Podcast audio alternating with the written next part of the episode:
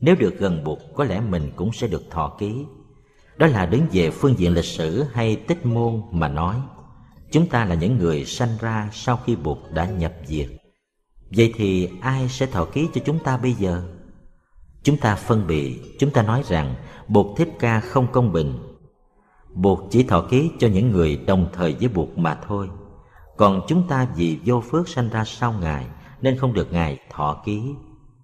Như vậy thì ta biết nương vào đâu Biết lấy năng lượng từ đâu để có thể thành đạt được Như các vị đệ tử cùng thời với Bụt Đọc tiếp các phẩm sau này Ví dụ như phẩm hiện bảo tháp. Chúng ta sẽ tìm được câu trả lời của câu hỏi đó.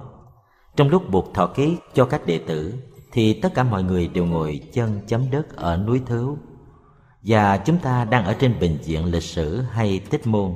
Tích là di tích, là những gì xảy ra trong thời gian Để trả lời câu hỏi mà chúng ta vừa đưa ra Những người ở trong những thời gian khác, địa phương khác Thì làm sao họ được thọ ký, được hưởng sự công bình đó ngay lúc đó, cánh cửa của bản môn được mở ra, từ dưới đất xuất hiện một bảo tháp, và trong bảo tháp đó có tiếng Bụt Đa Bảo thốt lên. Hay lắm, hay lắm Bụt Thích Ca. Người nói kinh Pháp Hoa hay lắm. Lúc đó tất cả mọi cặp mắt đều hướng lên trời và thấy bảo tháp của Bụt Đa Bảo an trú lơ lửng trong không trung. Khi đó đại chúng biết rằng trong bảo tháp có một vị Bụt ngày xưa đã tu tập và đã thành đạo, đã thuyết kinh Pháp Hoa và đã lập nguyện rằng mỗi khi ở đâu có một vị Bụt thuyết Pháp Hoa Kinh thì bảo tháp đó sẽ hiển hiện và sẽ có lời khen ngợi hay thay, hay thay từ trong bảo tháp phát ra. Lúc này đại chúng được đưa lên bình diện của bản môn và nếu có một chút thông minh chúng ta sẽ thấy Bụt Đa Bảo ngày xưa chính là Bụt Thích Ca ngày hôm nay. Và Bụt Thích Ca không phải chỉ mới thành đạo cách đây 40 năm ở dưới cây Bồ đề mà đã thành đạo từ vô lượng vô biên kiếp trước. Nếu sự thật là tất cả các pháp đều an trú sẵn trong niết bàn thì tất cả chúng ta đã là Bụt rồi, không cần có sự đi tìm cầu nữa. Đó là đứng về phương diện bản môn mà nói. Vì vậy nếu quý vị muốn được thọ ký thì buộc luôn luôn có mặt tại đó để thọ ký cho quý vị. Quý vị không cần phải trở về 2.500 năm trước mới được thọ ký. Tại vì Bụt đang có mặt trong giờ phút hiện tại. Và nếu lắng tâm thì quý vị sẽ nghe tiếng của Bụt và Bụt đang thọ ký cho mình ngay trong giây phút này. Đó là đứng về phương diện bản môn mà nói, rất màu nhiệm. Kinh Pháp Hoa không phải chỉ đưa chúng ta vào thế giới của tích môn. Sau khi đưa chúng ta vào thế giới của tích môn, để thấy thầy xá lợi phất được thọ ký, thì kinh đưa ta vào bản môn, và chính bản thân của chúng ta cũng được buộc thọ ký. Đây là một khía cạnh màu nhiệm khác của kinh pháp hoa, mà tính chất của nó đã ảnh hưởng một cách rất sâu đậm tới tâm hồn của phật tử người việt khi các vị đọc thơ của tôi viết từ hồi 20 tuổi tới giờ nếu quý vị không có một căn bản về phật pháp không đọc kinh Pháp Hoa, không hiểu về tư tưởng tích môn và bản môn, thì tôi không nghĩ là quý vị có thể hiểu được những bài thơ đó. Đọc thử một vài câu, quý vị sẽ thấy điều tôi nói. Ví dụ bài Tiếng Gọi tôi làm năm 1966 trong lần tham viếng Úc Châu, đăng trong cuốn Thử tìm dấu chân trên cát. Sáng hôm nay, tới đây, chén trà nóng, bãi cỏ. Bỗng dưng hiện bóng hình em ngày trước. Bàn tay gió dáng dãy gọi một chồi non xanh mướt. Nụ hoa nào hạt sỏi nào ngọn lá nào cũng thuyết pháp hoa kinh. Đó là những gì xảy ra trong lịch sử bây giờ giờ ở đây có chén trà nóng có bãi cỏ xanh. Nếu mình sống sâu sắc với những cái thuộc về tích môn đó Thì tự nhiên cái bản môn nó phát hiện. Bóng hình em ngày trước Tức là bản môn, là niết bàn, là chân như thật tánh. Nghĩa là cái mà mình có thể sờ mó được trong giây phút hiện tại. Nếu mình quả thật tiếp xúc được với những gì đang xảy ra trong giây phút hiện tại. Thành ra nếu mình sống có chánh niệm nếu mình tiếp xúc được với chén trà nóng, với bãi cỏ xanh một cách sâu sắc, thì mình tiếp xúc được với cái tự tánh chân như và cái niết bàn nó có mặt trong những thực thể đó. Như vậy, sờ vào tích môn, ta tiếp xúc được với bản môn. Cái nếp sống có tu học của người phật tử là trong khi sống đời sống hàng ngày, mình phải học tiếp xúc với bản môn. Nói vậy có nghĩa là khi ăn cơm, khi uống trà, khi đi thiền hành khi nói chuyện, khi cầm tay nhau, chúng ta phải tiếp xúc được với cái bản môn. Tích môn tiếng anh là historical dimension, còn bản môn là ultimate dimension. Thành ra khi quý vị uống trà thì đừng nên uống trà một cách hời hợt. Vì như vậy thì quý vị chỉ có thể tiếp xúc được với cái vỏ của tích môn. Uống trà một cách sâu sắc thì mình tiếp xúc được với bản môn mình chỉ cần uống một lần như vậy thì mình đã có thể tiếp xúc được với niết bàn, với cái bản thể, với cái không sanh và không diệt của dạng vật. Đó là cách sống của người phật tử.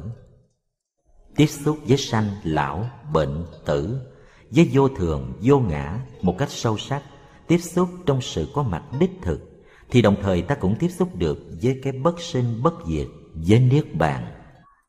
Giá trị của sự thực tập là ở chỗ đó hàng ngày ta cũng ăn cơm uống nước đi chơi như mọi người nhưng ta có thể sống với cái muôn đời trong cuộc sống ta đâu cần trở về với tích môn trở về cái bình chuyện lịch sử đi lùi lại 2.500 năm mới nghe được kinh Pháp Hoa.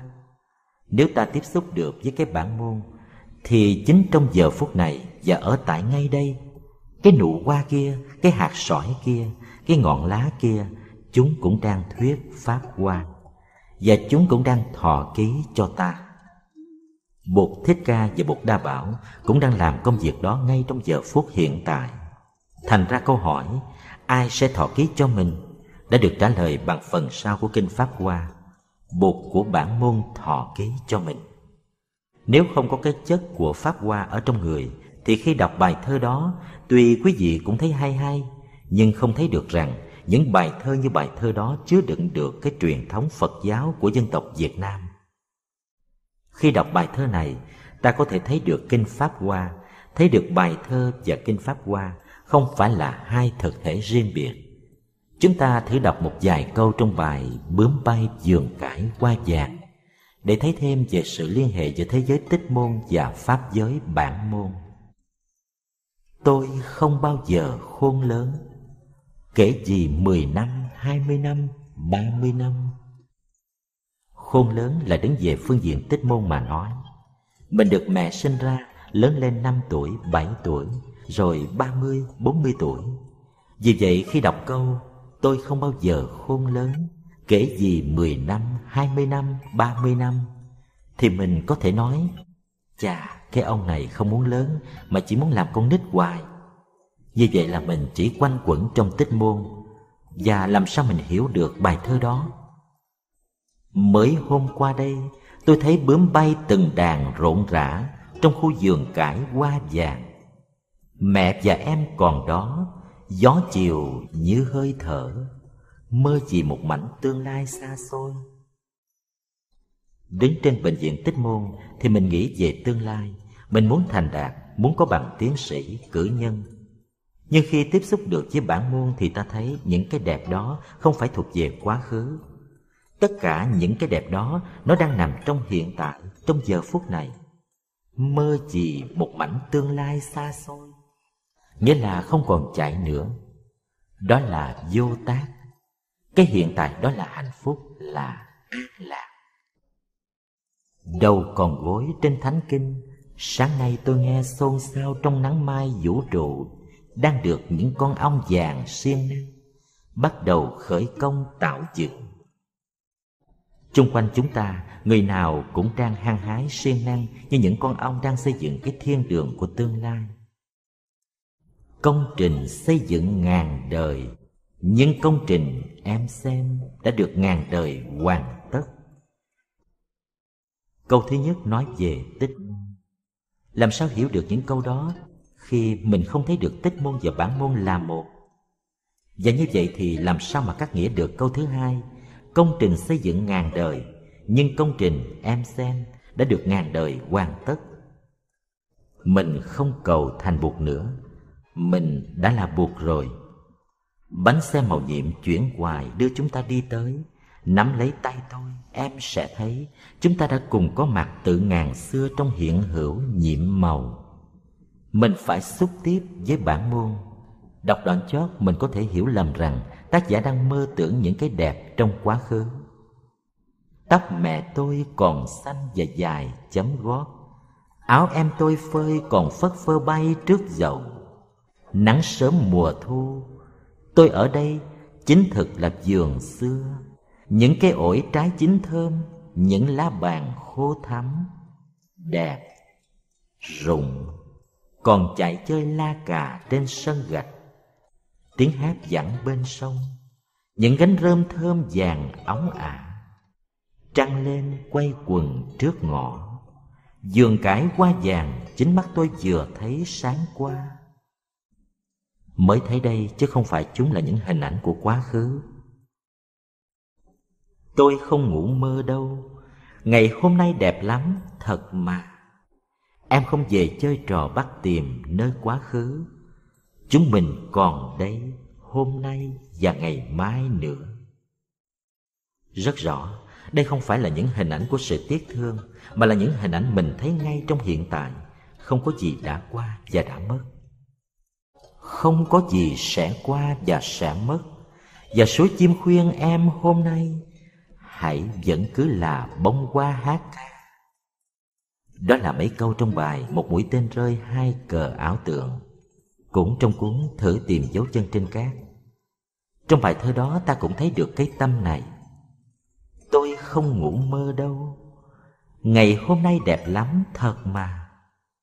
Em không về chơi trò bắt tìm nơi quá khứ. Chúng mình còn đây hôm nay và ngày mai nữa. Đến đây, khi khác ta cùng uống một giếng nước thơm trong. Giếng đó là giếng của bản môn. Ta phải tập uống nước giếng của bản môn, chứ đừng chỉ uống nước giếng ở tích môn. Nếu chỉ biết uống nước ở tích môn, thì ta còn nhớ, còn thương, còn thiếu, còn thừa. Uống được nước giếng của bản môn, thì mình sẽ có hạnh phúc đầy đủ. Ai nói cho em nghe rằng, thượng đế đã bằng lòng cho con người khổ đau, đứng dậy hợp tác cùng người chúng ta đã cùng nắm tay nhau từ muôn dạng kiếp. Khổ đau vì không tự biết là lá, là hoa. Em hát ca đi, bông cúc cười theo em bên hàng dầu. Đừng bắt chúng tôi nhúng hai tay vào dối cát. Những ngôi sao trời không bao giờ xây ngục thất cho chính mình. Nếu ta bị cột vào trong những mưu toan, những dự án xây dựng cho tương lai thì có thể là ta đang tự lập ra những nhà tù để giam hãm mình. Vì vậy phải thoát ra khỏi thế giới ràng buộc bằng cách đừng sống một cách thờ ơ với ở trong bệnh viện của lịch sử và của tích môn, mà phải biết đặt chân vào, phải biết nếm, phải biết tiếp xúc với bệnh viện của bản môn. Đừng bắt chúng tôi nhúng hai tay vào dối cát. Những ngôi sao trời không bao giờ xây ngục thất cho chính mình. Những ngôi sao kia rất tự do tại vì chúng ở trong bản môn, không bị những lo tính, những mưu toan giam hãm. Đây là một bài thơ khác. Tôi xin đọc một bài mà trước đây chính quyền sài gòn đã kiểm duyệt không cho xuất bản. Vì không hiểu bài thơ, nên họ tưởng tôi nói về chính trị. Bài này tựa là một mũi tên rơi, hai cờ ảo tượng. Bắn một mũi tên, ta làm rơi hai lá cờ ảo tượng cùng một lúc. Họ nghĩ rằng bài thơ này có lập trường trung lập, tại vì theo họ hai lá cờ ảo tượng này, một là quốc gia và một là cộng sản. Ông tác giả này đòi bắn rớt cả hai, không theo bên nào hết, thì đúng ông ta mơ ước trung lập, không thể được. Thật ra bài này không có dính líu chút nào đến chính trị cả, nhưng vì cái nhìn của người ta như vậy nên họ mới thấy như vậy. Ban đầu ta nghe tiếng nói của người em, than thở rằng ngày mai thế nào anh cũng chết và em sẽ bơ vơ vì vậy, xin anh thâu lại giọng của anh trong một cuộn băng này. Để mai đây, khi anh chết đi, em sẽ còn cuốn băng để vẫn còn được nghe anh nói. Đây là một cách diễn tả tâm trạng của đệ tử Bụt trước khi Ngài nhập diệt. Hay là tâm trạng của những người thấy thầy của mình hay người hướng dẫn mình, mai đây sẽ không còn nữa. Một mũi tên rơi, hai cờ ảo tượng, bắt đầu bằng những câu. Cũng như dòng suối về gặp đại dương ngày mai ra đi, anh nhớ hát lên khúc ca mùa mới. Tiếng hát kia vẳng lại, sẽ đủ sức tiễn tôi trên một đoạn đường. Tội nghiệp, đi thì đi, nhưng anh hãy hát lớn lên. Để khi anh mất đi rồi, thì anh vẫn có thể còn hướng dẫn tôi thêm một đoạn đường nữa. Trả lời, tôi sẽ không ra đi. Hoặc sẽ ra đi, nhưng không bao giờ tôi đến. Nơi khởi hành có trăng mây, gió nước và nơi tôi đến đón chờ cũng sẽ có hoa vàng trúc tiếng làm sao hiểu được bài thơ này nếu không thấm nhuần tư tưởng của đạo Bụt Đại Thừa? Tôi sẽ không ra đi, hoặc sẽ ra đi, nhưng không bao giờ tôi đến. Đó là cái thấy vô khứ, vô lai. Như lai có nghĩa là không từ đâu tới cả, và cũng sẽ không đi về đâu. Nơi khởi hành có trăng mây gió nước là rất đẹp. Và nơi tôi đến đón chờ cũng sẽ có hoa vàng trúc tím. Hoa vàng trúc tím cũng đẹp như trăng mây gió nước. Tại đây cũng có trăng mây gió nước, cũng có hoa vàng trúc tím. Và nơi tôi đến cũng có các thứ nhiệm màu đẹp đẽ kia. Như vậy thì tôi đâu có đến, tôi đâu có đi. Nơi nào lúc nào cũng có các thứ đó. Trong thi ca đại thừa có hai câu túy trúc hoàng hoa phi ngoại cảnh, bạch dân minh nguyệt hiện toàn chân. Trúc biết hoa vàng đều là chân như, Và trăng sáng mây trắng đều là bản thể. Thành ra đi đâu anh cũng gặp các thứ đó, Nên anh không tới cũng không đi. Đọc nghe rất dễ chịu. Tôi sẽ không ra đi, Hoặc sẽ ra đi nhưng không bao giờ tôi đến. Nơi khởi hành có trăng mây gió nước và nơi tôi đến đón chờ Cũng sẽ có hoa vàng trúc tím. Trả lời người em, mà trả lời như vậy thì còn đòi hỏi gì nữa? Là lá, là hoa, em đã có tôi từ vô thủy. Và màu xanh trời cao trong mắt em sẽ còn mãi mãi. Nhưng vì không thấy thương tôi, em đã bao lần nhắc chuyện ra đi. Người em nhỏ luôn luôn sợ một mai anh mình sẽ chết nên cứ nói rằng, mai này khi anh chết rồi, em sẽ ở lại một mình, yếu đuối. Chắc em sẽ không sống nổi. Người anh mới nói cho biết, là lá, là hoa, em đã có tôi từ vô thị quý vị đã đọc truyện tố thì biết, người anh có mặt trong người em, không thể nào lấy người anh ra khỏi người em được. Vậy mà người em cứ mãi sợ người anh sẽ ra đi. Và màu xanh trời cao trong mắt em sẽ còn mãi mãi hãy nhìn lên trời xanh thì biết trời xanh có ngay trong đôi mắt mình nhưng vì không thấy thương tôi em đã bao lần nhắc chuyện ra đi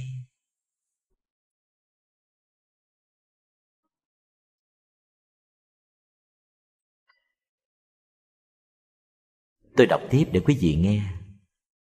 Sáng nay sau giấc ngủ của trăng sao, vũ trụ làm rơi những giọt nước mắt trong như pha lê. Êm dịu sương khuya, hãy khóc cho hồn người thêm đẹp. Khóc thì khóc, khóc thì cũng đẹp thôi, tại vì đứng về phương diện bản môn thì nước mắt cũng như là sương rơi, không có gì có thể làm động được lòng tôi. Nước mắt sẽ biến hồn quán du thành nơi vườn quê tươi sáng thanh lương thấm lòng trái đất nâng niu lọc mướt chồi non ngày xưa những khi ngồi nhìn em khóc tôi cũng đã ưng khóc để được dỗ dành. Tất cả những hình ảnh này đều thuộc về thế giới tích môn. Ôi thiên nhiên, bà mẹ tóc xanh xanh mướt đất trời, nụ cười đem về đầy bướm chim hoa lá. Là lá là hoa, em đã có tôi từ vô thị.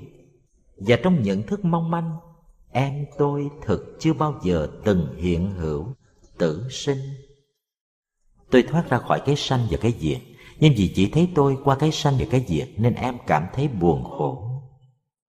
Em có nhớ ngày đầu tiên khi mẹ đưa tôi về? Nhờ năm nhóm nhiệm màu, em mới trông thấy bóng hình tôi hiển lộ. Tôi hiển lộ nhờ vào ngũ uẩn. Và vì tưởng rằng tôi bắt đầu có mặt từ lúc đó, Nên em nghĩ rằng tôi sẽ mất đi từ một giây phút nào trong tương lai. Ngày mai bóng hình mất đi. Em hãy mỉm cười Và bình thản tìm tôi trở lại. Tìm tôi qua thanh sắc đã sinh và đã mất, để thấy rằng tôi vẫn còn chân thực. Chưa bao giờ đi, chưa bao giờ đến. Qua thời gian, qua nhận thức, qua chủ khách tồn sinh. Đó là những lời chỉ dạy cho người em tiếp xúc với bản môn. Tìm tôi và tiện dịp em tìm em. Hai người là một mình với buộc là một. Khi tìm được buộc thì đồng thời mình cũng tìm ra được mình. Nét khám phá nguyên sơ chỉ cho em thấy rằng em là bất diệt. Em sẽ thấy không có gì đi mất. Và với một mũi tên thôi, em bắn rơi một lần hai lá cờ quyển tượng. Chân như sẽ xuất hiện màu nhiệm nơi tử sinh. Tìm tôi thì em tìm ra được em và với một mũi tên, ta bắn rơi một lần hai lá cờ ảo tượng. Lá cờ ảo tượng thứ nhất là tôi có sanh và tôi có chết. Lá cờ ảo tượng thứ hai là em có sanh và em có chết. Hai lá cờ đã rơi thì chân như sẽ xuất hiện màu nhiệm nơi tử sinh. Tôi đang mỉm cười an nhiên trong phút giây hiện tại. Nụ cười nở mãi trong bài ca mùa xuân bất tận là tại vì khi đó mình đã đặt hai chân lên bình diện của bản môn rồi. Trong nụ cười kia, em cũng sẽ thấy em còn mãi, bởi vì em quả thực chưa bao giờ hiện hữu trong ảo tưởng tồn sinh. Nụ cười hôm nay, ta sẽ nhìn thấy ngày mai. Tận cuối đường ảo tưởng, không có gì đã qua và đã mất. Không có gì sẽ qua và sẽ mất và suối chim khuyên em hôm nay, hãy vẫn cứ là bông hoa hát đó là ba câu tôi đã trích khi giảng bài bướm bay vườn cải hoa vàng. Không có gì đã qua và đã mất. Đó là bột đa bảo, đó là bột thích ta phải thấy được điều đó. Và mình đừng than thở rằng bột đã qua đời rồi. Bây giờ không có ai thọ ký cho mình. Chồi lá non xanh sáng sớm hôm nay tiếng chim sáng sớm hôm nay đang thọ ký cho mình, và mình có thể tiếp xúc được với bột thích ca bột đa bảo ngay trong giờ phút hiện tại. Nụ hoa nào, ngọn lá nào, hạt sỏi nào cũng thuyết pháp hoa kinh. Thuyết pháp hoa kinh tức là thọ ký. Thành ra, sự thực tập của mình là gì? Be a swinging flower, hãy vẫn cứ là bông hoa ca hát. Đó là câu chó của bài thơ hương vị này bắt nguồn từ những tư tưởng màu nhiệm của kinh pháp hoa. Bài thơ nói rằng tất cả những gì cần làm là mỉm cười, như một bông hoa, và sống cho thật sâu sắc trong giờ phút hiện tại, để tiếp xúc cho được với cái thực tại của chân như của bản môn.